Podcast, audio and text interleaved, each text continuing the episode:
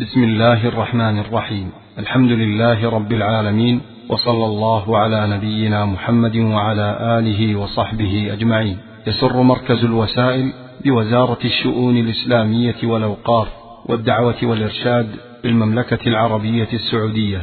أن يقدم لكم المكتبة الصوتية لمعالي الشيخ صالح بن عبد العزيز آل الشيخ. وعنوان هذه المادة صفات شخصية المسلم. بسم الله الرحمن الرحيم. الحمد لله رب العالمين. وأشهد أن لا إله إلا الله وحده لا شريك له. وأشهد أن محمدا عبد الله ورسوله. صلى الله عليه وعلى آله وصحبه وسلم تسليما كثيرا. أما بعد فأسأل الله جل وعلا أن يجعلني وإياكم من عباده الذين أصلح لهم سرهم وعلنهم وظاهرهم وباطنهم واستعملهم فيما يحب وجنبهم مساخطه وما يأبى. كما أسأل المولى جل وعلا أن يجعلنا ممن إذا أعطي شكر وإذا ابتلي صبر وإذا أذنب استغفر. وإني مسرور بهذا اللقاء في هذه الليلة لتناول بعض ما يهم المسلم بصفته مسلما. قد أسلم لله جل وعلا وجهه وقلبه وتخلى عن هوى نفسه إلى ما يحب الله جل وعلا ويرضى. ولذلك فإن أعظم المطالب التي يبحث عنها المؤمن ماذا يريد الله جل وعلا منه؟ وما هي صفة المسلم التي يحبها الله جل وعلا ويرضاها ولا شك أن الكتاب والسنة مملوءان من الصفات التي يجب على المسلم أو يستحب أن يتحلى بها ليكون ليكون محبا لله جل وعلا ولكي يحبه الله جل وعلا ورسوله صلى الله عليه وسلم. نجمل ذلك في أمور وأقدم قبلها بمقدمة يسيرة أي أن هذا الزمن الذي نعيش فيه نرى أن الأمور اختلطت كثيرا. فلم يعرف الكثير ما الذي يجب عليهم. الأمور مدلهمة ما بين نقص في الدين وقلة في الرغبة فيه على مستوى الأمة وما بين إقبال عند طائفة من المسلمين على الدين ورغبة في الخير واستجابة لله جل وعلا ولرسوله صلى الله عليه وسلم. وكان ما بين هذا وهذا ظهرت امور نعرف منها وننكر منها ما نعرف حسنه في الشرع فنؤيده ونعين عليه ونسهم في إنجاحه ونتعاون على البر والتقوى في شأنه. ومنها أمور لا نعلم لا يعلم المسلم حسن مطابقتها للدين الصحيح. فلذلك ينبغي أن نتطرق لهذا الموضوع وهو شخصية المسلم في ظل هذه الظروف. وفي ظل هذه التقلبات الشديدة ما بين غلو في الدين وانحلال من الدين. الأول من أعظم صفات المسلم التي تتميز بها شخصيته الإخلاص. فإن الإخلاص معناه نزع الهوى من أن يكون مؤثرا في التصرفات. وهذا الأمر عزيز لكن لا بد منه لأن ما نفعله من أمور الدعوة أو من أمور الخير أو الغيرة على الدين أو ما نأتي ناتيه من أعمال الإحسان والبر ونحو ذلك هذه لا شك أنها من دين الله جل وعلا. وإذا كانت من الدين فشرط قبول ذلك أن يكون هناك الإخلاص. الإخلاص لله جل وعلا في هذا الدين. قال الله جل وعلا فاعبد الله مخلصا له الدين. وقال قل الله أعبد مخلصا له ديني. وهذا شرط فالإخلاص لا يمكن أن ينفعنا التدين أو ينفعنا الإقبال إلا بأن نوطن القلوب على الإخلاص. وإذا كان كذلك فما هو الإخلاص المطلوب في شخصية المسلم؟ الإخلاص المطلوب أن يكون القلب خالصا من رؤية غير الله جل وعلا في الأعمال. لأن الإنسان بطبيعته وفطرته خلقه الله جل وعلا ظلوما جهولا. قال الله جل وعلا في الأمانة وحملها الإنسان إنه كان ظلوما جهولا لهذا قال أهل العلم الأصل في الإنسان أنه ظلوم جهول كما قال الله جل وعلا وحملها الإنسان إنه كان ظلوما جهولا. ظلوم بمعنى عنده رغبة في التعدي والزيادة عن العدل في الأمور سواء كان في التصرفات الفعلية أو في القولية أو في الأحكام. وجهول عنده جهل إذا بنى على هذا الجهل والظلم تصرفات فإنه يكون عمله سيئا. لهذا من صفة المسلم في شخصيته أن يكون مخلصا الإخلاص في طلب الحق وطلب ما عند الله جل وعلا يخلصه من صفة الإنسان الملازمة له وهي الظلم والجهل. فإنه إذا رجع إلى نفسه اجتهد أنه في تصرفه يبتعد عن الجهل ويبتعد عن الظلم.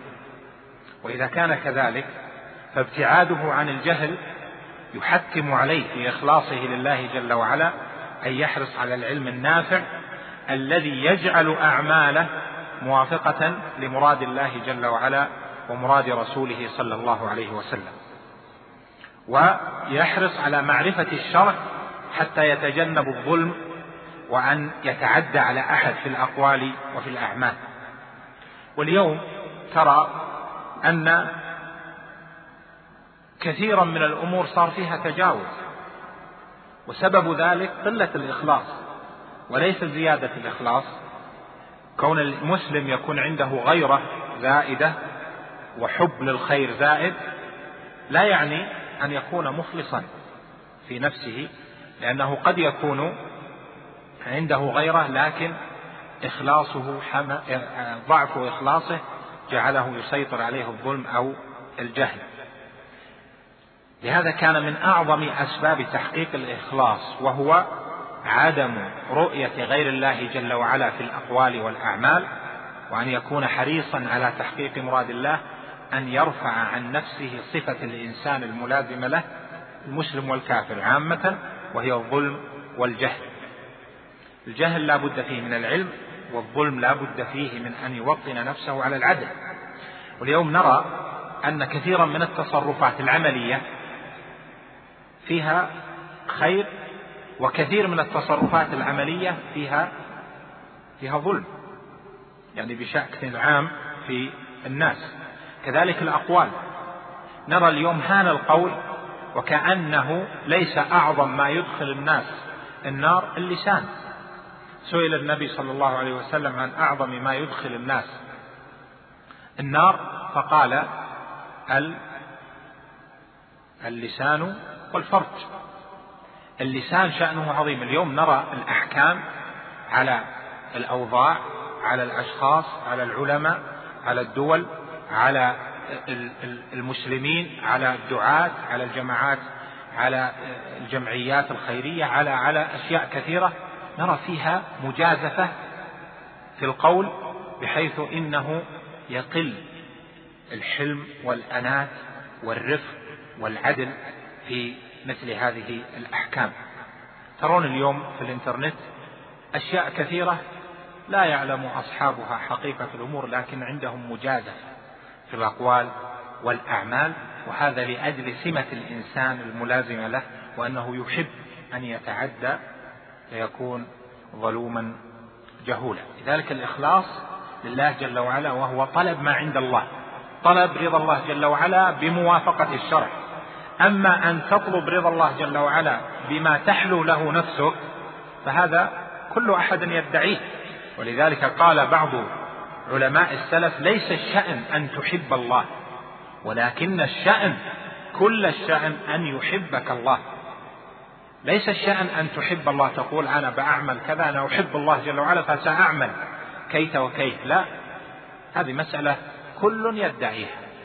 بجميع الملل والنحل والفرق الإسلامية وغير الإسلامية والديانات إلى آخره كل يقول نحب الله وربما بكوا إذا تذكروا الله. لكن هذا ليس هو الشأن. الشأن أن يحبك الله بموافقة أمر الله جل وعلا وأمر رسوله وهذا حقيقة الإخلاص أنه تتخلص من رؤية غير الله جل وعلا في الأعمال. أمور الدعوة أمور الأحكام أمور العمل أمور الصلات إذا وطن الإنسان نفسه على الإخلاص فإنه سيكون منتجا. الأمر الثاني من سمات شخصية المسلم التي هي سبيل لقوة المسلمين في هذا الوقت المعاصر أن يكون المسلم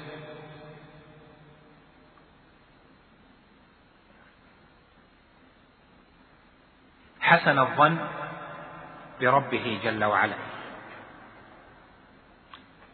حسن الظن بالله جل وعلا وهو أنه جل وعلا لن يضيع دينه ولن يمكن غير المسلمين من المسلمين. بل حسن الظن بالله جل وعلا يجعلنا نوقن بأن هذا الدين منصور وأن الإسلام غالب مهما حصل. وإذا نظرنا إلى السيرة سيرة النبي صلى الله عليه وسلم وجدنا أنه عليه الصلاة والسلام وهو الرسول الخاتم المؤيد من الله جل وعلا بالمعجزات بالآيات والبراهين والمعجزات ابتلاه الله جل وعلا بأنواع من الابتلاء فصبر واحتسب حتى إنه حصر في شعب سنة كاملة سنة كاملة محصور كان الصحابة معه يأكلون الخط من الأشجار. لا يجدون أكلا. فإذا وجود العداوة من المشركين والكفار للمؤمنين هذه قديمة. قال الله جل وعلا وكذلك جعلنا لكل نبي عدوا من المجرمين. وكفى بربك هاديا ونصيرا. كفى بربك هاديا ونصيرا. هو الذي يهدي لو طلبنا الهداية من عنده على وفق العلم الصحيح وكفى به نصيرا لو احسنا الظن به والتوكل عليه جل وعلا. ولهذا ثبت في الصحيح أن النبي صلى الله عليه وسلم قال قال الله تعالى أنا عند ظن عبدي بي فليظن بي ما شاء. ونحن نجزم ونوقن بأن الله جل وعلا لن يضيع دينه ولن يضيع ملته ولن يضيع المسلمين بل إن العاقبة للمسلمين والذي شهد بذلك هو رب العالمين. قال الله جل وعلا هو الذي أرسل رسوله بالهدى ودين الحق ليظهره على الدين كله وكفى بالله شهيدا. كفى بالله شهيدا. إذا كان الأمر كذلك فهذا يعطي النفس أنواع من الطمأنينة وأنواع من عدم الاندفاع. لأنه إذا أحسنت الظن بالله وأيقنت بأن وعد الله جل وعلا حق فإنك لن يكن عندك استعجال للأعمال استعجال للنتائج لن يكن عندك آه، قلق مما يحدث واضطراب يحمل ربما بعض المسلمين وبعض الشباب إلى آخره إلى أن يعملوا أعمالا منكرة. السبب أنه ليس ليس هناك الصبر الواجب. ولذلك قال الله جل وعلا فاصبر إن وعد الله حق ولا يستخفنك الذين لا يوقنون. لا يستخفنك الذين لا يوقنون. لاحظ الآية جمع الله جل وعلا فيها وهي آية مكية بين أمرين. قال بين اصبر فاصبر إن وعد الله حق. وقال ولا يستخفنك الذين لا يوقنون لأن سبب عدم الصبر ما هو؟ هو الاستخفاف أن الذين لا يوقنون من الكفار والمنافقين ونحو ذلك يستخفون أهل الإيمان يستخفون أهل الإسلام حتى يعملوا أعمالا ليست هي في المصلحة بل هي خلاف الصبر. لذلك المؤمن يعمل العمل على وفق المصلحة المرجوة. المصلحة ما هي؟ المصلحة الموافقة للحكمة. المصلحة هي أن تتحقق الغايات المحمودة برجحان على المفاسد. إذا تحققت غايات محمودة والمفاسد ضعيفة أو ملغاة فهنا تحققت المصلحة وتحقق أمر الله جل وعلا. أما أن تكون المفاسد أكثر في الأعمال والتصرفات هذا لا شك نعلم يقينا أنه ليس مرادا في الشرع وليس مطلوبا. ولذلك شيخ الإسلام ابن تيمية في رسالته في الأمر بالمعروف والنهي عن المنكر قال من ظن أنه إذا أمر بالمعروف أو نهى عن المنكر فإن المنكر يزيد أو يتساوى فإنه لا يحل له أن يأمر وينهى. حتى يتيقن أن المنكر لا يزيد لأنه درء المفاسد مقدم على جلب المصالح. السمة الثالثة من شخصية المسلم التي دلت عليها الأدلة أن المسلم دائما طيب. المسلم طيب يحب الطيب من الأقوال والأعمال والأشخاص والأحوال. والطيب هو الذي طاب فلم يخالطه سوء أو ضعف ذلك عنده. ولذلك يقال طعام طيب. ويقال إنسان طيب ويقال رائحة طيبة. لهذا من سمات المسلم أنه طيب. والنبي صلى الله عليه وسلم رحب بأحد الصحابة فقال مرحبا بالطيب المطيب. المسلم من صفته الملازمة له لما معه من الإيمان والتوحيد والإخلاص أنه طيب. فإذا أتيت إلى قوله وجدت أن قوله طيب لا يذهب إلى الأقوال السيئة. قال الله جل وعلا وقل لعبادي يقولوا التي هي أحسن إن الشيطان ينزغ بينهم. فإذا أتى يختار الألفاظ والأقوال ما يأتي بلفظ يمكن أن يدخل الشيطان منه فيؤجج النفوس ويفرق في الناس ويجعل المسلمين يتعادى بعضهم مع بعض حتى على مستوى مسجد صغير. فضلا على عن مستوى الأمة. المسلم طيب في أقواله وأعماله. ولا تظنن أن قلة الكلام أو الأعمال أنها لا تؤثر. قال الله جل وعلا قل لا يستوي الخبيث والطيب ولو أعجبك كثرة الخبيث. يعني لو أعجبك يعني لو هالت كثرة الخبيث. فليست المسألة هي مسألة قوة أعمال وكثرة أفعال وكثرة أقوال. نعتقد أن أن هذه الكثرة والقوة أنها هي المؤثرة. لا. المؤثر في الناس بإذن الله جل وعلا هو ما طاب من الأقوال والأعمال. فلهذا تجد أن المسلم الطيب طيب الأقوال طيب الأعمال. لا تجد عنده من الأقوال ما يسيء له في دينه من الآثام ولا ما يسيء إلى غيره من المسلمين أو غيرهم من الاعتداءات بغير وجه حق أو العمل بغير وجه حق. كذلك تجد أن المسلم طيب في علاقته بكل من حوله. إذا أتى البيت فهو طيب في كلمة في كلمته طيب في أعماله طيب في علاقته بوالديه علاقته بأهله. ما يرى لنفسه أنه أفضل لأن هنا إشكالية. في بعض الناس قد يأتي لذهنه من الشيطان هذا من مداخل الشيطان أنه ما دام أنه مستقيم وظاهر الاستقامة على دين الله جل وعلا فهو أفضل من الناس. وهذا من يعني الشيطان قد يعجز عن أن يأتي إليك في معصية فيأتيك من جهة الإعجاب بالنفس وازدراء الآخرين. وأنت لا تعلم لا تعلم الحال. فلذلك من طيب المسلم في أقواله وأعماله وطيب قلبه أن يكون مخلصا مخلصا نفسه من رؤية الذات. يصبر على الأذى ومن قدح فيه أو من تكلم عليه أو من أساء الظن به أو من آه، قال له أنت كذا يصبر ويعمل ما ينفع لأن الذي ينفع ولو كان قليلا فإنه يبقى بإذن الله جل وعلا. من سمات المسلم وهي السمة الرابعة أو الخامسة الرابعة أنه كما يقال بلغة العصر أنه إيجابي وليس بسلبي. معنى إيجابي أنه مصلح وليس بمفسد. الله جل وعلا وصف المنافقين بإيش؟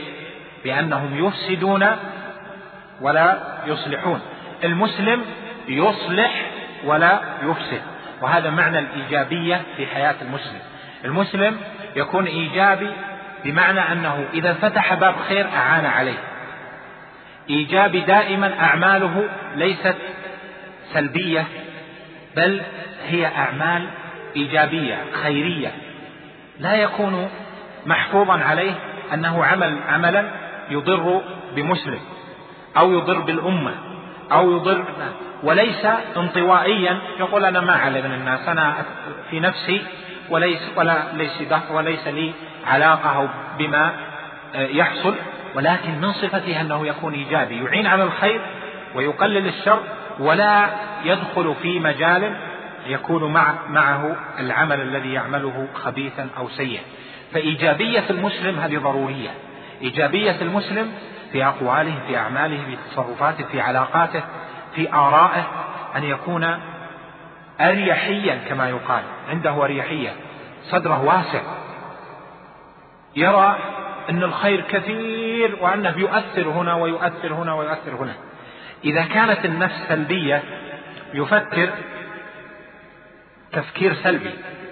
يقول هذه أمور ما لا يرى خيرا وإنما يرى كثرة الشرور.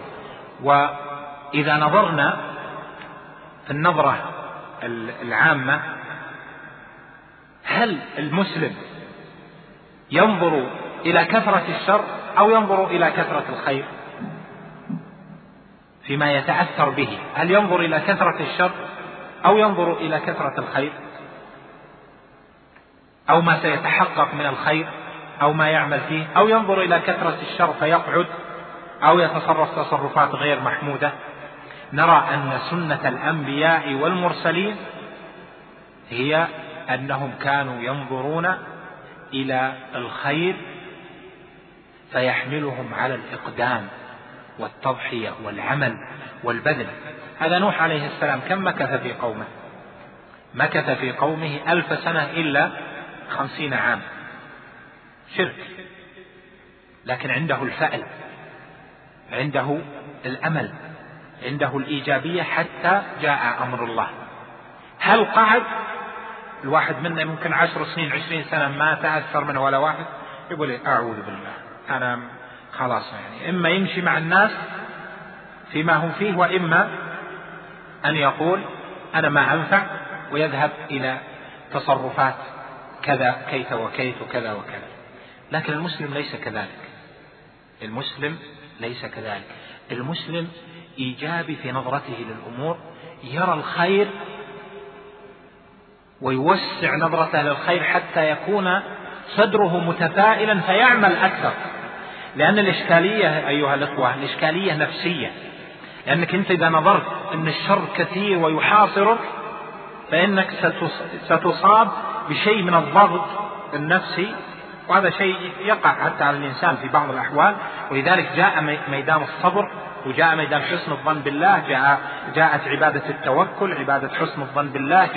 كل هذه لماذا؟ لتسلي المسلم وتفتح له باب الخير الواسع. إذا نظر إلى الشر قال هذا شر كثير. إذا كيف المخرج؟ أنا بعمل كذا وكذا وخلاص. يصير اللي يصير أنا وبعد الطوفان.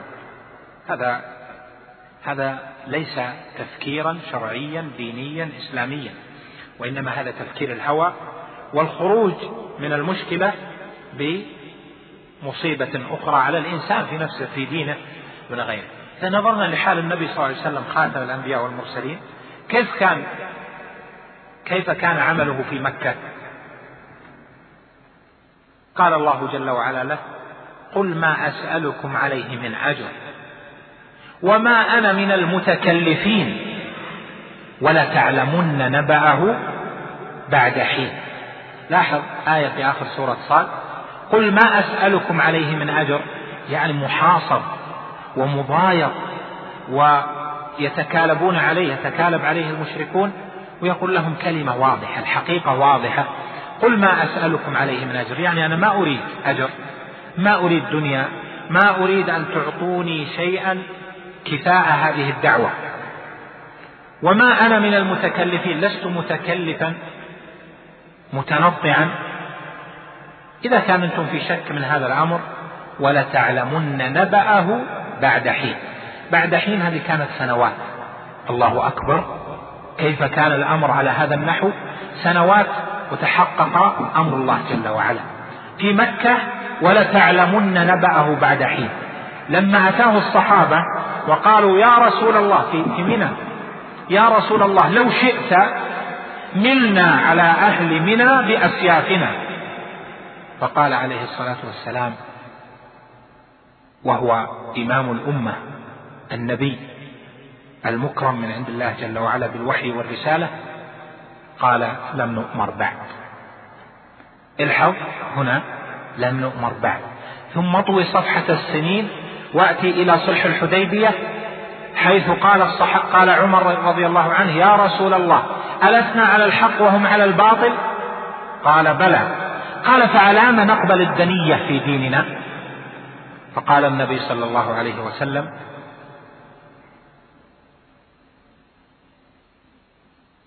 يا عمر أمضه أو شيء أو شيئا من ذلك أو كما قال. فالنبي صلى الله عليه وسلم لما عمل الصلح ظاهره الدنية ظاهره بحسب النظر لكن بالنظرة الشرعية فتح سماه الله جل وعلا فتحا. الحظ فترة الضعف. الضعف في مكة قال لم نؤمر بعد. والقوة في المدينة النبي صلى الله عليه وسلم انتصر على المشركين انتصر عليهم في بدر وانتصر عليهم في أحد وانتصر عليهم في الأحزاب حتى أحد كانت نصرا.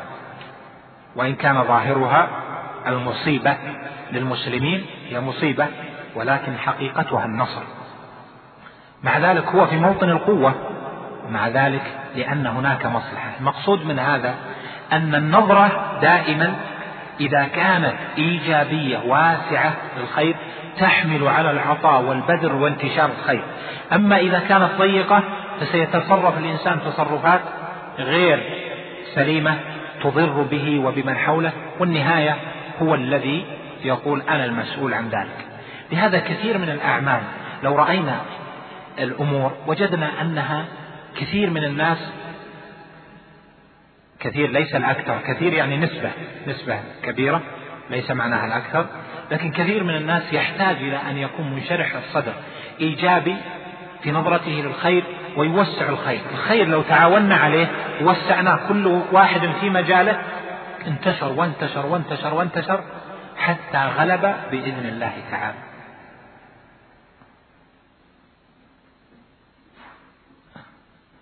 من صفات المسلم وهي الأخيرة لأن الوقت لا يتسع لأكثر من هذا من صفات المسلم الملازمة لشخصيته أنه صاحب حب لله جل وعلا ولرسوله صلى الله عليه وسلم. ولأهل الإيمان.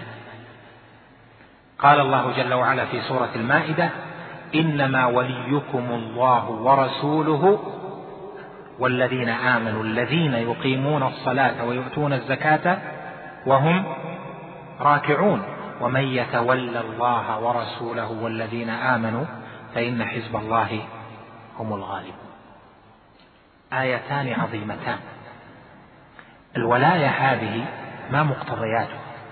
الولاء لله جل وعلا الولاء لرسوله صلى الله عليه وسلم الولاء للذين آمنوا.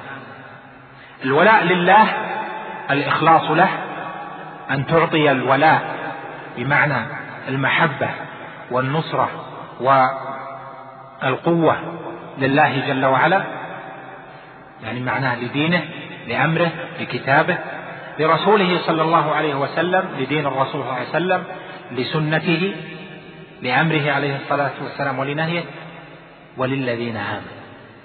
الذين آمنوا المحبة والموالاة والنصرة. وهنا يقول أهل السنة والجماعة في عقائدهم أن الولاية بمعنى المحبة والنصرة تتبعض يعني تزيد بحسب مقتضى الإيمان. فإذا كان كذلك ليس عندنا كقول بعض أهل الفرق أن الولا شيء واحد إما أن أوالي هذا أو أعاديه هذا غير موجود في عقيدة أهل السنة والجماعة وإنما هي متباعضة كما يقول شيخ الإسلام ابن تيمية في كتابه الإيمان. متباعضة ما معناها؟ يعني أنها تزيد وتنقص. تجد أن محبتك لفلان محبة إيمانية لكن زائدة لما هو عليه من الإيمان. وآخر محبة موجودة إيمانية لكن أقل من الأول. فإذا هنا لا يكون موجودا بين المؤمنين الكره الذي لا حب معه الحقد الغل. وإذا كان الأمر كذلك فما الذي يخلص النفس من الغل؟ قول النبي صلى الله عليه وسلم ثلاث لا يغل عليهن قلب امرئ مسلم. ثلاث لا يغل عليهن قلب امرئ مسلم. يعني لا يكون لمن تحققت فيه أن يكون في قلبه غل لامرئ مسلم. ما هي؟ قال الإخلاص لله ورسوله. ثم أن تلزم جماعة المسلمين وإمامهم والثالثة أن تناصح من والله الله الأمر. هذه ثلاث مهمة تنزع الغل في هذه الأشياء. الإخلاص مهم جدا الإخلاص. لأن الإخلاص كما ذكرنا يجعل المرء متخلصا من هواه فيسعى بإيجابية. هنا ننظر إلى أنه هل من شرط الناس إذا إذا أنت تحب المؤمن من شرطه أن لا يكون عنده سيئات؟ هل هذا من شرطه؟ ليس من شرطه. لأنه ما من مسلم إلا وعنده حسنات وسيئات. حتى أنا وأنت وفلان وفلان.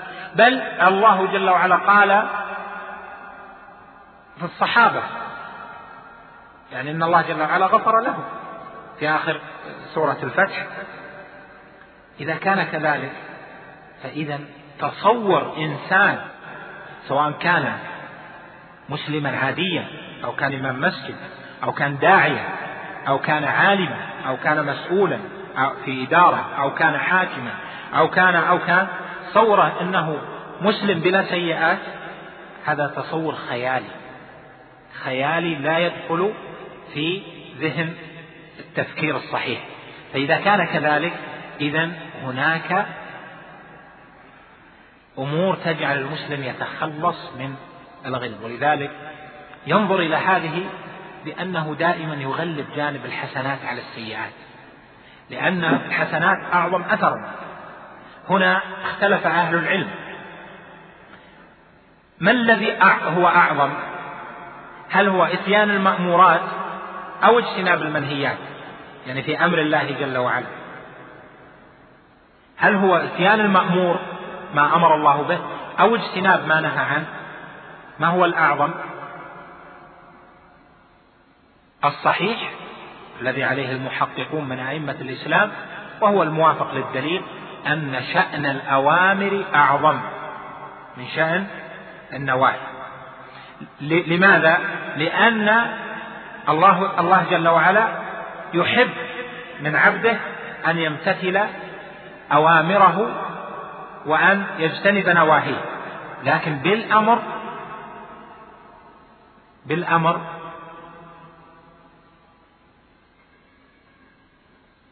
سجد الملائكة. وإبليس لم يستجب للأمر فكان مغضوبا عليه إلى يوم الدين. وبالنهي عصى آدم في الجنة فتاب الله جل وعلا عليه ثم اجتباه ربه فتاب عليه وهدى. الأوامر أعظم فإذا كان كذلك فينظر المسلم إلى الأحوال والمن حوله إلى أنه إذا كان المسلم الآخر يعمل الأوامر أنت تزيده. يؤدي الفرائض يأمر بها يعين عليها هذا معناه له له مكانة في النفس. إذا كان أنه في مسألة في النواهي عنده مقترفات يدعى له ينصح يواجه نحو ذلك إلى آخره. فشأن تنفيذ الأوامر وامتثال الأوامر والاستجابة للفرائض أعظم من اجتناب المنهيات. وكلها مهمة هذه فرائض وهذه محرمات. كلها يعني كلها في الدين منزلتها عظيمة لكن من حيث الجنس ما هو أعظم؟ ويتترتب عليها بعض الأحكام الفقهية. إذا أيها الإخوة في هذا الزمن نحتاج إلى أن نعيد التفكير؟ ودائما المسلم ينظر إلى ما فيه نفع وصالح ويكون طيبا يحرص أن يكون طيبا في أقواله وأعماله. وألا يكون أداة لهوى نفسه والشيطان بل يكون مستعملا بشرع الله جل وعلا ما استطاع إلى ذلك سبيلا. هذه بعض الصفات والحديث لو استطردنا فيه لاقتضى صفات كثيرة. أسأل الله جل وعلا لي ولكم التوفيق والسداد. اللهم وفقنا لما تحب وترضى. اللهم أعنا على الحق والهدى واجعلنا من المتعاونين على البر والتقوى. اللهم هيئ لنا من أمرنا رشدا. إنك أكرم مسؤول. وصلى الله وسلم وبارك على نبينا محمد. نسأل الله سبحانه وتعالى أن يجزي معالي الشيخ خير الجزاء على هذه الكلمات الطيبات النهيرات نسأل الله سبحانه وتعالى أن يجعلها في ميزان حسناته ورفعة في درجاته كما نسأله أن يبارك له في وقته وفي علمه. أيها الأخوة الآن ننتقل لجمعية حياة التراب في الكويت. فليتفضلوا في طرح الأسئلة السلام عليكم ورحمة الله وبركاته. وعليكم السلام. رفع الله تبارك وتعالى قدركم سددكم ونفع بكم وعفى عنكم. فضيلة الشيخ هل الفرح بثناء الناس ومدحهم يخل في الإخلاص؟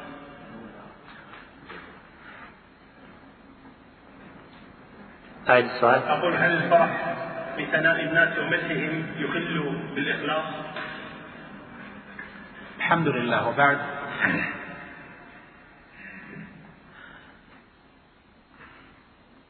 فرح الإنسان وسروره بثناء الناس عليه على عمل قد قام به.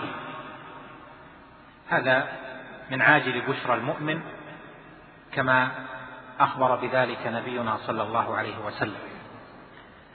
فإن ثناء الناس على الإنسان إما أن يكون قبل الأعمال وإما أن يكون بعد الأعمال الصالحة.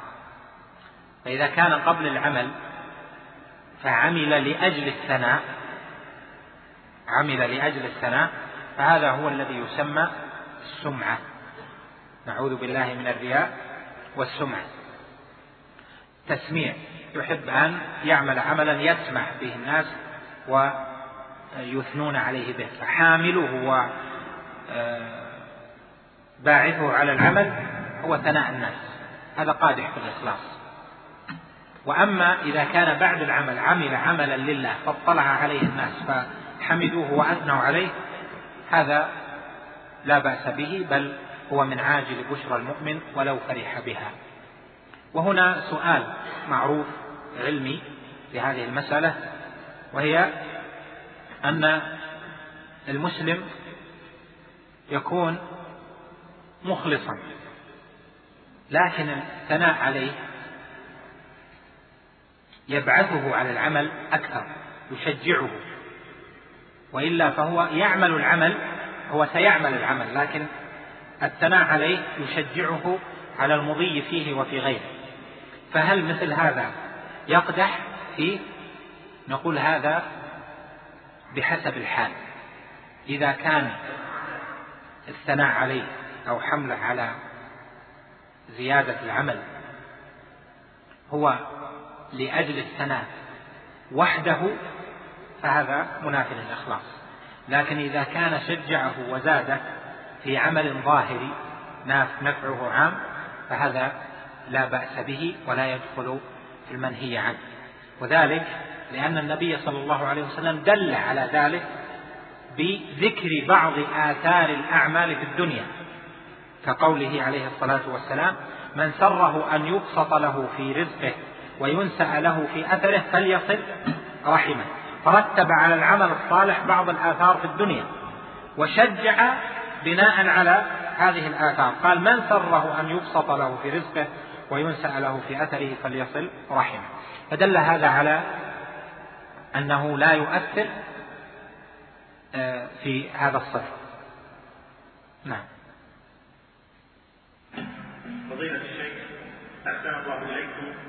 تعلمون بارك الله فيكم أن أمة الإسلام تكالبت عليها الأمم تستهدف ثوابت ديننا فما سبل المدافعة في نظركم؟ بارك الله فيكم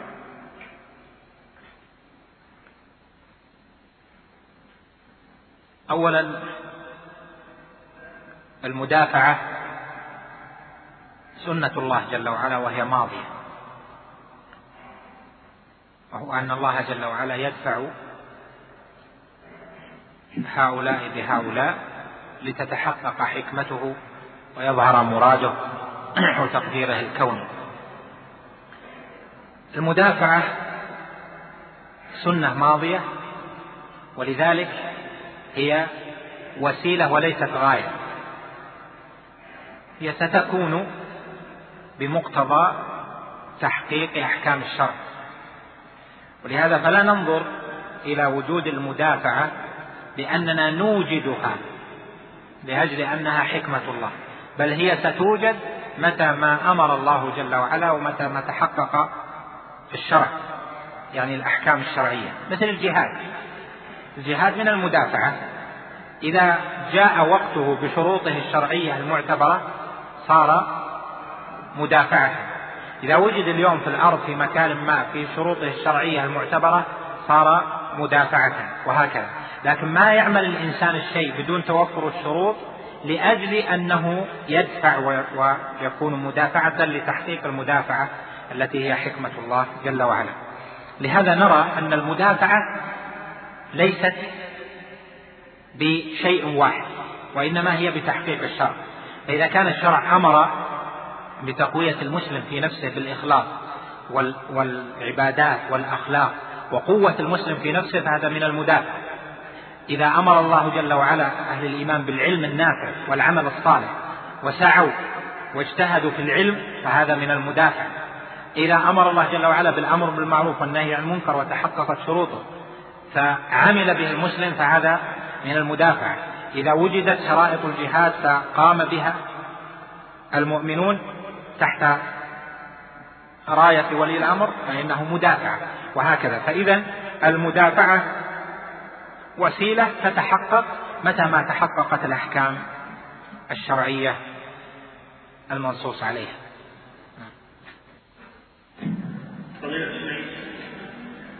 هل دخول أهل العلم إلى وسائل الإعلام المسموعة والمرئية مطلوب أم الأفضل الابتعاد في بعض المنكرات وكثير من البدع فيها؟ هذا يختلف بحسب الحال. فإذا كان الأثر أبلغ وإيصال البيان الشرعي وإيصال كلمة الله جل وعلا متحقق فإن ترك هذه الوسائل لا يسوق ولا يجوز بل يجب أن نكون إيش؟ إيجابيين. فنكثر الخير ونقلل الشر بحسب. معلوم أن بعض هذه الوسائل فيها مفاسد كثيرة لكن فيها الحمد لله من الوسائل ما يمكن معه أن تبلغ رسالة الله جل وعلا وأن يقرر الشرع وأن يعطى البيان الذي ائتمن الله جل وعلا أهل العلم عليه بما يستطيعه المرء. والأصل في ذلك أن النبي صلى الله عليه وسلم كان يغشى المشركين في أنديتهم يبلغهم دين الله كما ثبت ذلك. فإذا كان النبي صلى الله عليه وسلم بل الرسل جميعا يأتون المشركين في أنديتهم لتبليغ دين الله جل وعلا فهذا من جنس ذلك.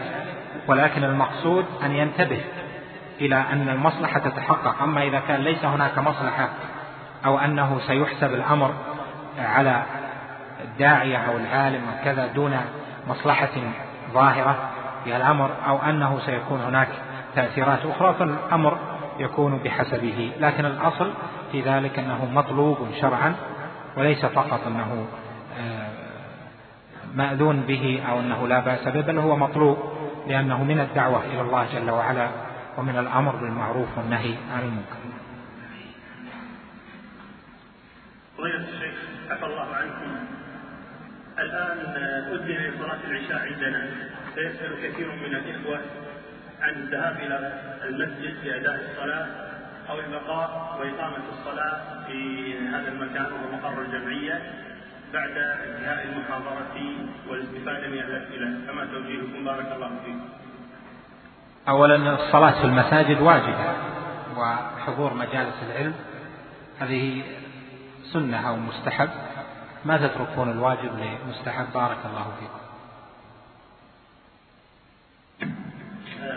سؤال الشيخ بس هو الآن أذن ولا أذن ولا أقام عندكم؟ أذن يا شيخ أذن فقط الأذان إيه، زين الحمد لله ما أهم الضوابط الشرعية في في إقامة الأحلاف بين المسلمين وغير المسلمين؟ هذا إذا جيتكم في الكويت إن شاء الله جاوبت على السؤال.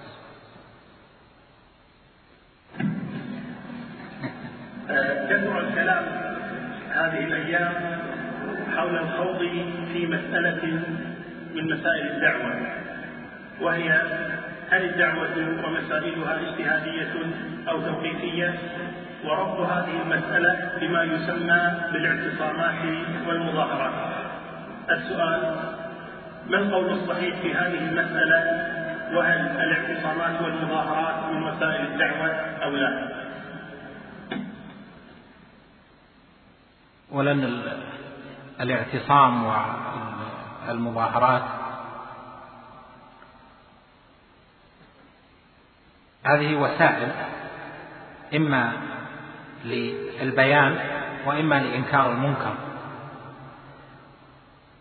يعني في نفسها.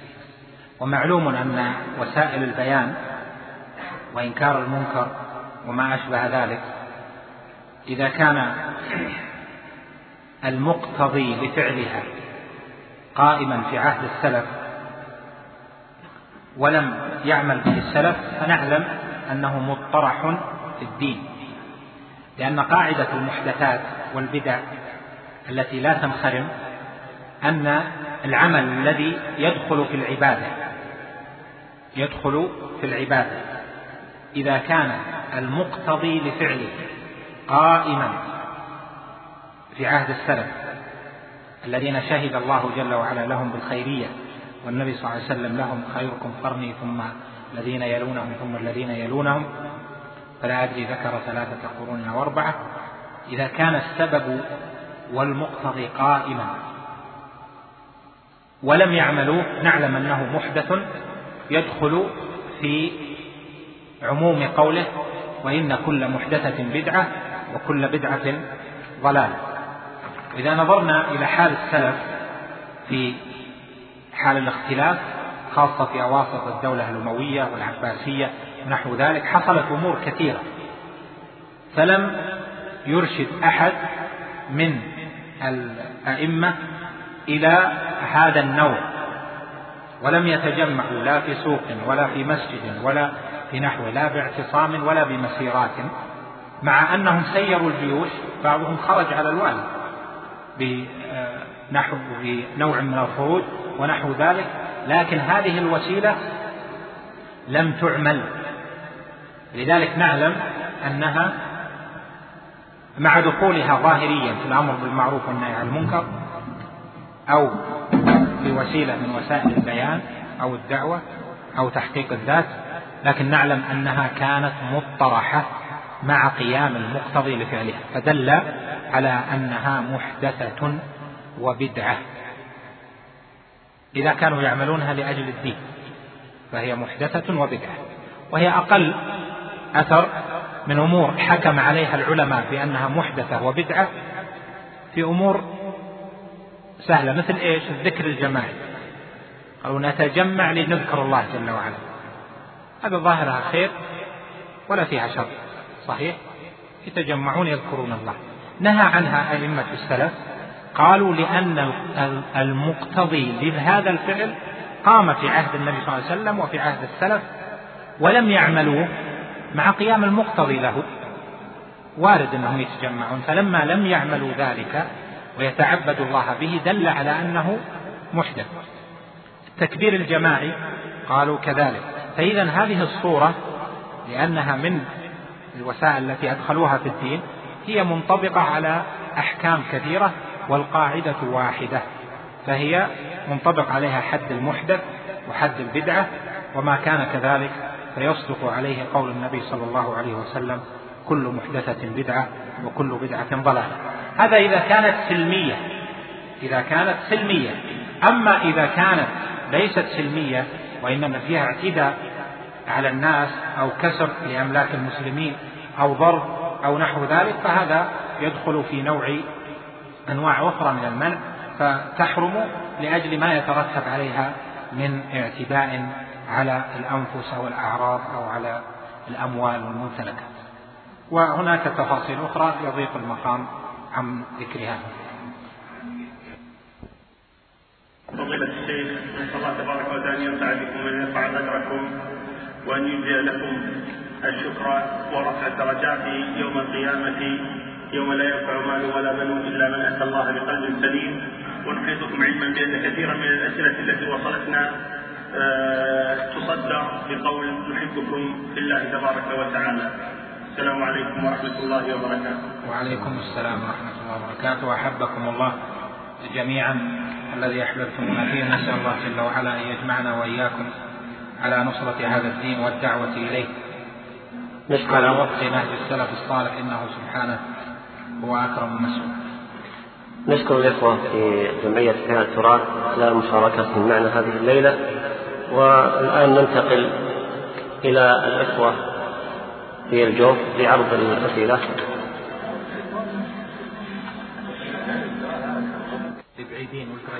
طيب نعرض سؤال حفظكم الله. نعرض سؤال الآن حتى يحصل الاتصال. هذا السائل يقول ما هي أسباب الحملة الشعواء على دعوة الإمام المجدد محمد بن عبد الوهاب رحمه الله؟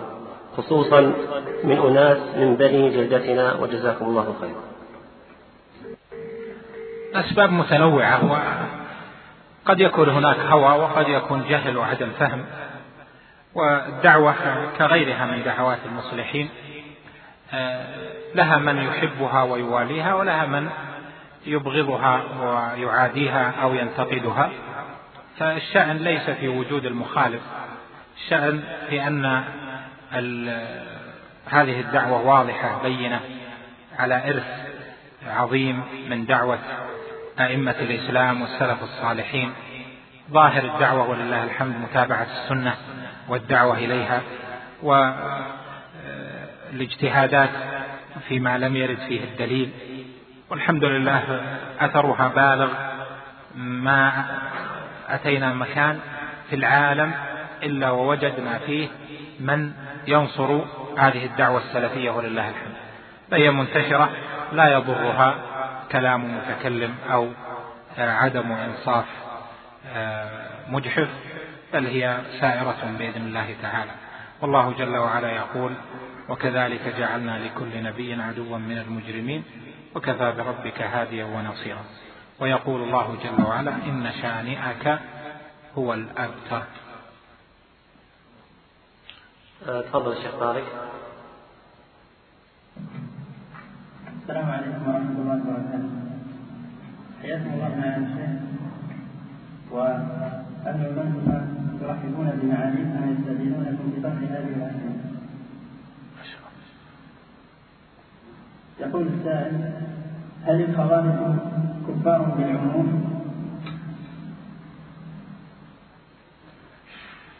أهل العلم لهم في الخوارج ثلاثة أقوال. قول الأول أنهم كفار. والثاني أنهم ليسوا بكفار والثالث التوقف. أما من قال إنهم كفار فأخذوا بظاهر قول النبي صلى الله عليه وسلم يمرقون من الدين كما يمرق السهم من الرمية وبقوله إنهم كلاب أهل النار. والقول الثاني وهو أنهم ليسوا بكفار بل لهم حكم عصاة المسلمين هذا هو قول جمهور أهل العلم والذي عليه أهل التحقيق وذلك لأن الأصل الإسلام وسلب الإيمان يحتاج إلى دليل قوي ظاهر بمنزلة الدليل الذي دخلوا به في الدين ولم يثبت آه، في حقهم الشرك والكفر وأحد نواقض الإسلام. لذلك لما سئل عنهم علي رضي الله عنه عن الخوارج الحرورية أكفار هم؟ قال من الكفر فروا. فهم غلاة مجرمون لهم نصيب من الوعيد في من خرج عن الدين وفي قلوبهم زيغ وضلال قاتلوا الصحابة وقتلوا المسلمين. وحرفوا في دين الله جل وعلا واعتقدوا اعتقادات باطلة لكن آه، لا يحكم بكفرهم كطائفة نعم. معالي الشيخ ما الفرق بين الولاء والتولي؟ أرجو التوضيح وهل قضية الحافظ مع الكفار هي ولاء التولي؟ وجزاكم الله خيرا. الولاء هو الاسم العام. الولاء هو الاسم العام ومعناه إعطاء المحبة والنصرة ويدخل تحته أقسام. وهذه الأقسام من أهل العلم من قسمها إلى هذه الأقسام من جهة الاجتهاد ولا مشاحة في الاجتهاد وفي الاصطلاح. قالوا من أقسامها أن يكون أن الولاء منه ما هو تولي ومنه ما هو موالاة. والموالاة تدخل فيها المودة ونحو ذلك. قال الله جل وعلا في التولي ومن يتولهم منكم فإنه منهم. وقال في الموالاة يا أيها الذين آمنوا لا تتخذوا عدوي وعدوكم أولياء تلقون إليهم بالمودة. وظاهر الدليل يدل على أنه ليس كل إعطاء موالاة يكون مخرجا من الإيمان. ومن ضمن الأدلة في ذلك دليل حاطب وسبب قصة سور نزول سورة الممتحنة. فإن الله جل وعلا قال عنهم قال لا تتخذوا عدوي وعدوكم أولياء ثم قال تلقون إليهم بالمودة. وقد كفروا بما جاءكم من الحق يخرجون الرسول وإياكم أن تؤمنوا. يخرجون الرسول وإياكم أن تؤمنوا بالله ربكم. إن كنتم خرجتم جهادا في سبيلي وابتغاء مرضاتي تسرون إليهم بالمودة. وأنا أعلم بما أخفيتم وما أعلنتم ومن يفعله منكم فقد ضل سواء السبيل.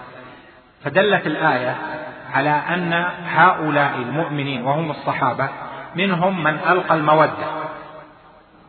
واتخذهم أولياء وأسر إليهم بالمودة وحال أولئك أنهم معادون كفار في حال قتال. قال أهل العلم فدل على أن إلقاء المودة للكفار في مثل هذه الحال أنه ليس كفرا لأن الآية نادتهم باسم الإيمان. قالت يا أيها الذين آمنوا. ما دام أنه جل وعلا ناداهم باسم الإيمان دل على أن الفعل لم يخرجهم من مسمى الإيمان. ولهذا في الصحيحين في قصة حاطب رضي الله عنه أنه لما فعل ما فعل واطلع النبي صلى الله عليه وسلم على فعله وخبره وأنه أرسل إلى الكفار يخبرهم بمسير النبي صلى الله عليه وسلم إليهم قال عمر رضي الله عنه يا رسول الله دعني أضرب عنق هذا. فقد نافق. فقال عليه الصلاة والسلام يا حاطب أرسله. آه، قال يا عمر دعه أو أرسله. يا حاطب توجه بالسؤال لحاطب. يا حاطب ما حملك على هذا؟ فقال يا رسول الله ما من أحد من أصحابك إلا وله يد في مكة يدفع بها عن أهله وماله وليس لي يد. فأردت أن أكون بذلك لي يد. فقال عليه الصلاة والسلام صدقكم إن الله اطلع على أهل بدر فقال اعملوا ما شئتم فقد غفرت لكم. فدلت هذه القصة على فوائد. أولا أن هذا المقام مقام الموالاة الظاهرة في مثل هذه الحال أنها تحتاج إلى استفصال مقام حرب وإخبار بسر ونحو ذلك تحتاج إلى استفصال. وليس مطلق الموالاة في مثل هذه الحال أنها كفر وردة بل يحتاج إلى استفصال. فلما استفصل النبي صلى الله عليه وسلم حاطب قال إن هدفه الدنيا وليس رجوعا عن الكفر عن الإيمان إلى الكفر فصدقه النبي صلى الله عليه وسلم بذلك. فإذا التولي وهو مظاهرة المشركين ومعاونتهم على المسلمين هذا كفر وناقض من نواقض الإسلام. ومعنى المظاهرة أن يكون لهم ظهرا وردءا يدفع عنهم يدفع عنهم الغوائب والقسم الثاني الموالاة والموالاة هذه لها أقسام كثيرة جدا حتى منها ما آه، يدخل في إلقاء المودة والحب لأجل الدنيا فيكون بعض أقسام تلك ليس داخلا في المنهي عنه. آه، أصلا إذا كان لغرض آه، دنيوي بحت كمحبة أو مودة طبيب أحسن إليه أو مودة المسلم لزوجته الكتابية ونحو ذلك فإذا وجدت المودة لكافر لا لأجل كفره ولكن لأجل صفة فيه يحبها الإنسان مثل حب امرأة تزوجها أو حب طبيب مودة طبيب أحسن إليه أو من أنقذه من هلكة أو نحو ذلك مما يكون في مقتضى الطبيعة. فهذا لأمر خارج عن الأمر الديني يعني هو لأمر طبيعي ظاهري. وما كان لأجل الأمور الظاهرية الطبيعية فإنه لا ينهى عنه فضلا أن يكون من مما يدخل في المكفر نعم يقول السائل هل يجوز بيع العملة بعملة أخرى مع أخذ الفائدة؟ هذا سؤال فقهي والأفضل أن يسأل فيه أهل الإفتاء لكن أجيب عليه ولا لعل لا تكثروا من الأسئلة الفقهية استبدال عملة بعملة يدخل في عموم قول النبي صلى الله عليه وسلم وإذا اختلفت الأصناف فبيعوا كيف شئتم إذا كان يدا بيد. إذا كان يدا بيد متوافق يعني حصل التساوي التقابض فإن اختلاف الصنف يجيز التفاضل إلا إذا كان الصنف واحدا. إذا كان الصنف واحدا هنا اختلف أهل العلم. المثال الأول مثلا الريال بدولار أو ريال سعودي بدينار كويتي. السعر في السوق مثلا الدينار الكويتي ب 12 ريال ونص. جاء واحد قال أنا عندي دنانير لكن ماني بايعك إلا ب 15 وهذه هذا جائز لأن الصنف مختلف. والتقابض حاصل ولا يلزم أن يكون بسعر السوق. واحد بيشتري دولارات بيسافر الآن والبنوك مغلقة وما يريد أنه يذهب يصرف. قال أنا محتاج الآن ألف دولار وسعره ثلاث ألف دولار ثلاثة آلاف وسبعمية وخمسين. قال أنا بعطيك فيها أربع ألاف وأعطني الألف دولار. هذا جائز لأنه آه، اختلاف في السعر مع التقابل لكن إذا كان هناك صنف واحد فهذا اختلف فيها العلم مثل ريالات آه، يعني ريالات ورق بمعدن أو فئة خمسمية بفئات بما هو أقل ونحو ذلك فهذه فيها اختلاف بين أهل العلم لكن الصحيح عندي أنه آه، في هذه الحالة لا يجوز التفاضل لأن الجنس واحد. جنس واحد صنف واحد. كل النبي صلى الله عليه وسلم يقول إذا اختلفت الأصناف. هذا كله ريال ريال سعودي. والثمنية لم تأتي من أن هذا ورق من فئة كذا وهذا ورق من فئة كذا وهذا آه، ورق وهذا نحاس أو معدن أو شيء من ذلك. لم تأتي الثمنية من هذه الجهة. أتت الثمنية من الاصطلاح. الدولة جعلت اصطلاح هذا الريال هذه الورقة قيمتها خمسمائة أو هي ليس قيمتها هي فئة خمسمائة. ممكن يعملون ورقة أكبر منها خمس مرات يقولون هذه ريال. فإذا ليست الثمنية في الورق ثمانية في الاصطلاح وإذا كان كذلك فهي صنف واحد فلا يجوز التفاضل في صرف الريال. الله طيب.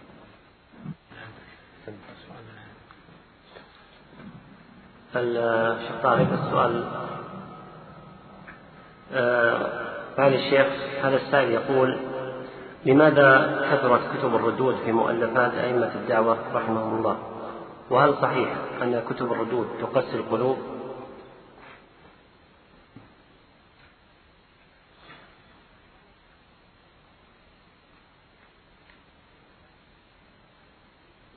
أولا يعلم أن رد. رد الباطل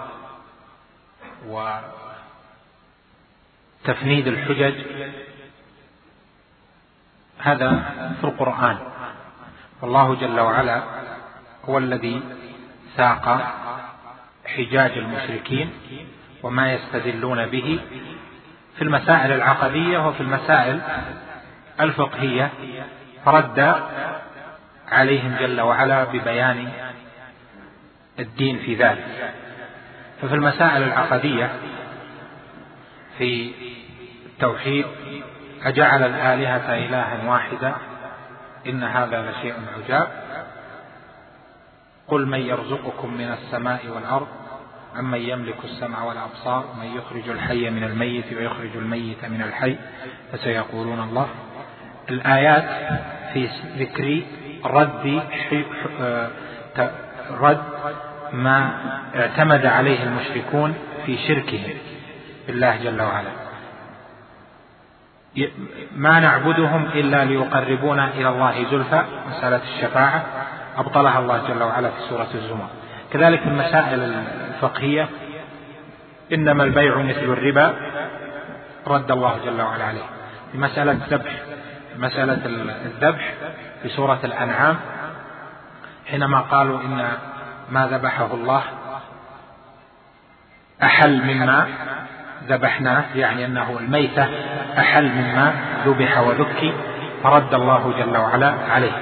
إذا فالأصل في الرد أنه شرعي ومطلوب لأنه يوضح الحجة في جواب تلك الأسئلة وجواب تلك الحجج الباطلة التي يحتج بها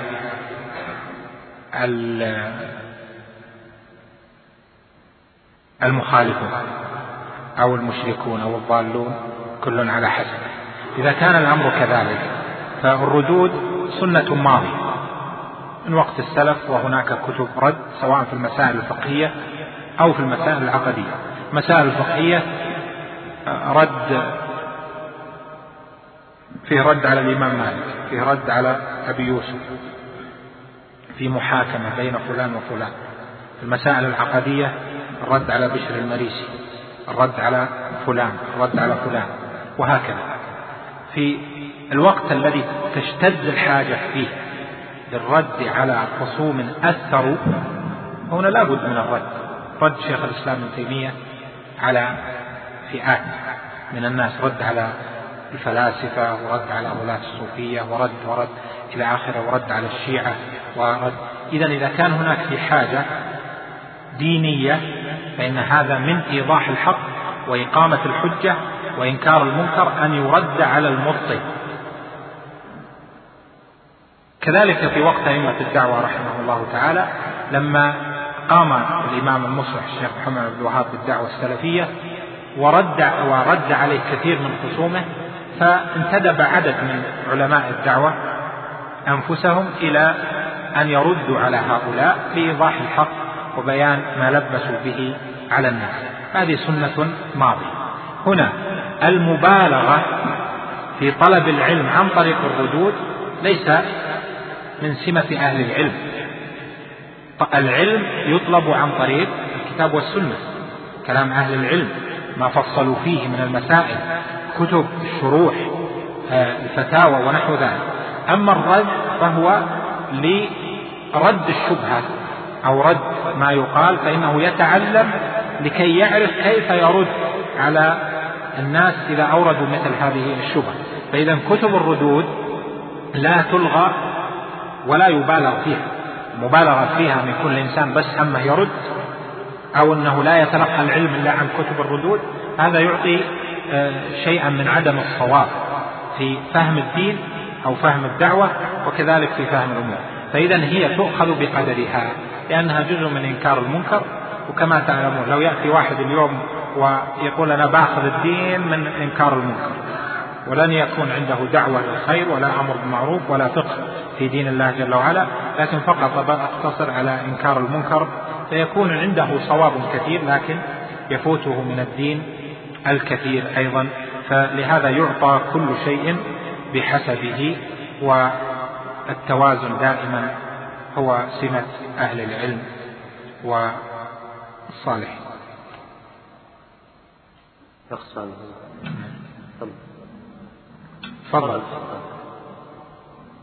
معالي الشيخ يقول السائل نريد تفصيلا لحكم معاونة ومظاهرة المشركين فهي تخرج من الملة لأن هذا من الأمور التي ذكر الكلام فيها سبق أني أجبت على السؤال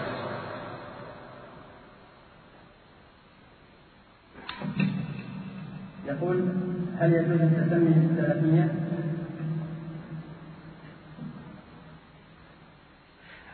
أولا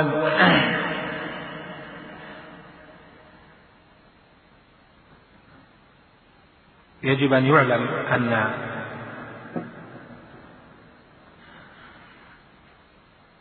الإسلام لما صار هو سمة المستجيبين للنبي صلى الله عليه وسلم ألغيت الأسماء التي كانت عندهم إلا اسم الإسلام. قال الله جل وعلا هو اجتباك قال الله جل وعلا هو سماكم المسلمين من قبل وفي هذا. فاسم المسلمين والمؤمنين هذه أسماء شرعية هي الأسماء التي يقال عنها أسماء شرعية لأنها جاءت في النص. هناك أسماء أخر للتعريف. هذه الأسماء التعريفية لا بأس بها ما لم تؤدي إلى مفسدة من أعظم الأسماء التعريفية اسم المهاجرين واسم الأنصار فهما اسمان نص الله جل وعلا عليهما في القرآن وأقر النبي صلى الله عليه وسلم بل هو سمى المهاجرين وسمى الأنصار. لما حصل التعصب في المؤمنين لاسم المهاجرين وحصل التعصب من الأنصار لاسم الأنصار صارت عبية جاهلية لما كان في أحد الغزوات منصرفهم منها اختلف غلامان. يعني صارت مشادة طاقة بين غلام مهاجري وغلام أنصاري. فقال المهاجري يا للمهاجرين. يعني نخوة ينتخي بالمهاجرين يطلبهم. وقال الأنصاري يا للأنصار. فاجتمع المهاجرون واجتمع الأنصار كل يريد أن ينصر من دعاه بهذا الاسم. فغضب النبي صلى الله عليه وسلم وقال أبي دعوى الجاهلية وأنا بين أظهركم. فدل على أن التعصب والولاء لاسم دون غيره هذا خرج به عن مقتضى التعريف إلى التعصب له والولاء عليه والدعوة للمناصرة الخاصة به. فدل على أن هذا مطرح شرعا ومذموم مع أن اسم المهاجرين شرعي واسم الأنصار شرعي. تطاول الزمن جاءت أسماء مثل الحنفية الشافعية الحنابلة المالكية. أسماء أقرها أهل العلم. لما ظهرت أقرها أهل العلم للتعريف بها يعرف أن هؤلاء يمثلون مدرسة التي تتبع الإمام مالك يمثلون المدرسة التي تتبع الإمام الشافعي يأخذون بفقه. لكن لما آل الأمر إلى أن يتعصب الشافعية للشافعية ويعطون الولاء لها ويتعصب الحنفية لها ويتعصب المالكية لها حتى يلغون الآخر بمعنى أنهم لا يعرفون الحق إلا عندهم دون غيرهم ويبطلون غيره. حصلت مشاحنات فتحولت من اسم تعريفي إلى اسم يوالى عليه ويعاد مثل ما ذكر ياقوت الحموي في معجم البلدان قال وفي رحلتي إلى أرض خراسان مررت ببلد سماها أنا نسيت اسمها عهدي بعيد مررت ببلد فيها طائفة من الأحناف الحنفية وطائفة من الشافعية وكان بينهما من من من الكره والبغضاء ما أيقنت أنهم سيتقاتلون معا قال فغبت ثم في رجعتي من الرحلة يعني بعد سنين مررت بتلك البلد فلم أر فيها أحدا يذكر. فسألت فقال وقعت بينهم مقتلة فتفرق. سبب هو أنه تحول الاسم من التعريف إلى إلى التعصب عليه إلى أن يكون مساويا لاسم المسلمين يوالى عليه ويعادى فهذا أدى إلى هذا المنكر العظيم. مال الأمر إلى أسماء أخر تعريفية أقر بها من جهة التعريف. إذا تبين ذلك هنا نأتي إلى السؤال وهو اسم السلفية. اسم السلفية اسم حادث بمعنى أنه أطلق على من كان يتبع السلف الصالح في الاعتقاد. وفي السلوك والعمل لما كثرت الفئات الأخرى. المنحرفة عن نهج السلف الصالح مثل المرجئة والقدرية والمعتزلة والجهمية والأشاعرة والكرامية إلى آخره من الفئات. والصوفية صار بالمقابل هذه أسماء فئات تعريفية. سمي من لزم السنة وطريقة السلف الصالح ولم يخرج عن مقتضى الدليل سمي بعدة أسماء. منهم من سماها من سمى هؤلاء السلف. منهم من سماها السلفية. منهم من سماها أهل السنة والجماعة. منهم من سماها الجماعة. منهم من سماها أهل الحديث ونحو ذلك. فهو اسم للتعريف يبين أن هذه الفئة هي التي حرصت على السنة وحافظت عليها وتركت البدع والأهواء ونصرت قول أئمة السنة من الصحابة والتابعين ومن تبعهم فهم يحمدون على هذا المسلك ويؤثرون عليه. لكن السلفية من جملة المسلمين من جملة المسلمين فهناك من المسلمين من هو مسلم بطبيعته. لو دققت فيه فهو سلف من حيث ما هو عليه. وكذلك ممن هو منتمي إلى بعض التيارات إذا أتيت إلى معتقده وما هو عليه يكون هو سلفي في الجملة أو عنده كثير من متابعة السلف ونحو ذلك. هنا نقول إذا تحولت هذه الأسماء إلى أحزاب صارت السلفية حزبا يوالى عليها ويعادى صار أهل الحديث حزبا يوالى عليهم ويعادى فهذا له اسم له نصيب من الموالاة والمعاداة على اسم المهاجرين أو على اسم الأنصار فلا يسوق أما إذا كانت للتعريف بهم وأنهم أهل الحق في دين الله جل وعلا والمتبعون للسنة والمناصرون لها من هذه الجهة وفيهم كما وصف شيخ الإسلام ابن تيمية في آخر الواسطية فيهم من الصفات أنهم أهل الرحمة بالمؤمنين وأهل النصيحة لهم وأهل الصلاح وقيام الليل وعبادة الله جل وعلا وأهل الأخلاق الفاضلة والصدق وترك الكذب ومجانبة الباطل والحرص على الحق فهؤلاء هم الذين فعلا نرى بما فيهم من الصفات أنهم الأحق بوصف النبي صلى الله عليه وسلم بقوله عليه الصلاة والسلام خيركم قرني ثم الذين يلونهم ثم الذين يلونه وبقوله والتابعون بقول الله تعالى والتابعون لهم بإحسان. فكل من تبع السلف في هذا المعتقد بالإحسان فله نصيب من أن يكون معهم أما الموالاة والمعاداة والطعن هذا يطعن فيه لأجل كذا. لأجل أنه ليس منتميا إلى هذه الفئة لا. إنما يذم الناس ويمدحون على الإسلام وليس على شعار آخر. نعم. لعلنا نختم بهذا السؤال.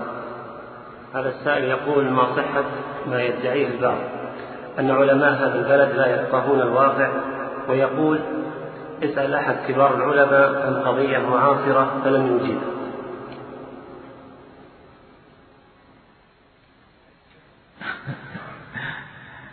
يعني وغيرهم يعني لو سألنا عن قضية معاصرة بيجيب أما هو مجيب يعني آه، الأمة متكاملة. الأمة متكاملة يكمل بعضها بعضا وجود إنسان يعلم كل شيء ما يفوت الشيء فقيه بالشرع مجتهد عالم بالأدلة وعالم بكلام أهل العلم وبالاجتهادات ويعرف ما ويعرف كل المجريات العصرية بتفاصيلها السياسية والاقتصادية والإدارية وما يجري في الغرب والمخططات هذا خيال. الأمة متكاملة. إذا تصورنا عالم هو القدوة وهو الإمام أو قائد للأمة مسؤول رئيس أو ملك أو إلى آخره أنه يتخذ كل شيء بمفرده هذا معناه إلغاء للجميع هذا ما يقوله أحد. أو وزير في وزارته أو مسؤول في مسؤوليته. الأمة تقوم على مبدأ وتعاونوا على البر والتقوى ولا تعاونوا على الإثم والعدوان. ما يمكن يتصور أن إنسان توجد فيه الخصال كلها إلا عند بعض الفئات. بعض الفئات الدعوية الذين يرون أن رئيسهم أو مرشدهم أو قائدهم أنه هو الذي يجمع كل شيء فاهم كل حاجة. وهذا خيال لا ليس موجودا لا في الواقع وليس مقبولا أيضا أن يدعى في بشر في بشر هذا النوع من الكمال. لذلك لا يعيب الإنسان لا يعيب العالم لا يعيب القائد لا يعيب الداعية لا يعيب هذا. أنه لا يحيط بكل شيء بل بالعكس من كماله أنه البشري أنه لا يدعي أنه يحيط بكل شيء. إذا كان كذلك فالأمة متعاونة. العالم إذا احتاج إلى أمر من هذه الأمور يستشير أهل الخبرة ويسأل ما عندهم. أما اليوم فصارت المسألة مسألة ثقافة. ثقافة وكلام ويعني أنا أجي في المجلس وأتكلم في كل شيء ما شاء الله. والله هذا إنسان عنده مثقف إلى آخره وعنده معلومات يعرف يحسب في كل شيء ولا وإذا تكلم ما سكت وفي كل ما سئل في شيء. هذا يا أخوان يعني من سيئات العصر. الصحيح أن الأمة تتكامل يكون فيها احترام للتخصصات. عالم يكون عنده قوة في مسائله العلمية وعنده قدرة على الدخول في المسائل العلمية لحماية الدين الذي هو أعظم كل شيء من أي شيء حماية وراثة الأنبياء. إذا جاءت مسائل أخرى يحتاج مسألة متعلقة بالبنوك. ويعرف كل شيء يأتي بأهل الاختصاص ويسألهم ما شأن هذه البطاقات ما شأن وضع البنوك. هذا العقد ما أدري إيش نقرأه ونفصل فيه يسأل ما يترتب على ذلك. أيضا في الشأن العام يسأل ما هذا كيف يكون ويكون عنده من الأدوات ما يميز به. كذلك أيضا الشأن فيما هو أعظم يعني وجود قائد سواء علمي أو قائد دعوي أو قائد إلى آخره أو من يصل الناس بدون أن يكون حوله من يعينه هذا غير متصور وهو ضرب في الخيال. لذلك نحن أمة متكاملة. إذا سعينا في مثل هذا الذي سأل أن بعضنا يقدح في بعض فمعنى ذلك أننا نتطلب بشرا لا يوجدون إلا في الذهن في الخيال. لكن الحقيقة أننا نتكامل. بعضنا يكمل بعضا أهل التخصص في تخصصهم. يساعد بعضهم بعضا. أهل العلم يستشيرون من هو عنده شيء من ذلك. لكن آه القدح بمثل هذه الصورة ليس المقصود منها في الحق في نفسه وإنما المقصود منه أن تهتز ثقة الناس بأهل العلم والناس سيلتقون عند ربهم جل وعلا سيحاسب كل أحد على أقواله وأعماله. قدح في أهل العلم هذا يقول إلى أن الناس لا يحبون الدين. هذا العالم في كذا وهذا فلان في كذا وهذا في كذا والطلع فمعنى ذلك أن الذين يحملون الدين ليسوا كما ينبغي. والمقابل أهل العلم أهل العلم يعلمون من سوءات من يقدح فيهم العلمية ومسائل والفكرية والذهنية ما لو تكلموا به لا عوقب أولئك أو لسقط أولئك. لكن عندهم دين يحميه ورع وتقوى أنهم لا يريدون أن يعاملوا المبطل بمثل الحال. يعامل من يقدح فيهم بمن يقدح. ليس كل من قال فلان آه، من قال فلان من العلماء أو كذا أنه فيه كذا وكذا أني أذهب أقدح فيه بمثل ما قدح فيه أو أذكر عنه ما أعلم أو أتتبع عوراته في كلامه في مسائله العلمية والفكرية وأنشرها. هذه مسألة سهلة لكن لا تجوز. فمن ظلمنا لا نظلمه ومن أساء إلينا نعفو عنه. وهذا هو الذي يجب أن نكون أمة متراحمة متكاملة حتى يقوى الدين والخير. وأما إذا صار مثل هذا القدح فإنه يضعف ويضعف ويضعف وأنتم ترون الآثار. يعني إذا حللنا اليوم آثار ضعف الناس في الدين بسبب إيش؟ من الأسباب في أسباب كثيرة. من الأسباب أنها أضعفت هيبة ومكانة العلماء في الناس. صار في الجرائد يتجرؤون عليهم.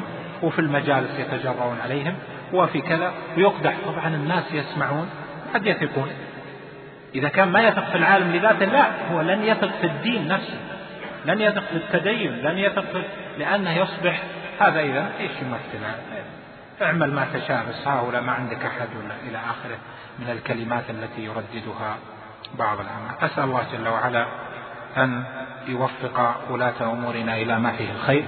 وأن يجزيهم عنا خيرا وأن يوفق علماءنا إلى ما فيه عز الإسلام وصلاح المسلمين وأن يجزيهم عنا خيرا وأن يهدي ضال المسلمين وأن يجنبنا الزلل والزغل في القول والعمل. مع تحيات مركز الوسائل بوزارة الشؤون الإسلامية والأوقاف والدعوة والإرشاد بالمملكة العربية السعودية.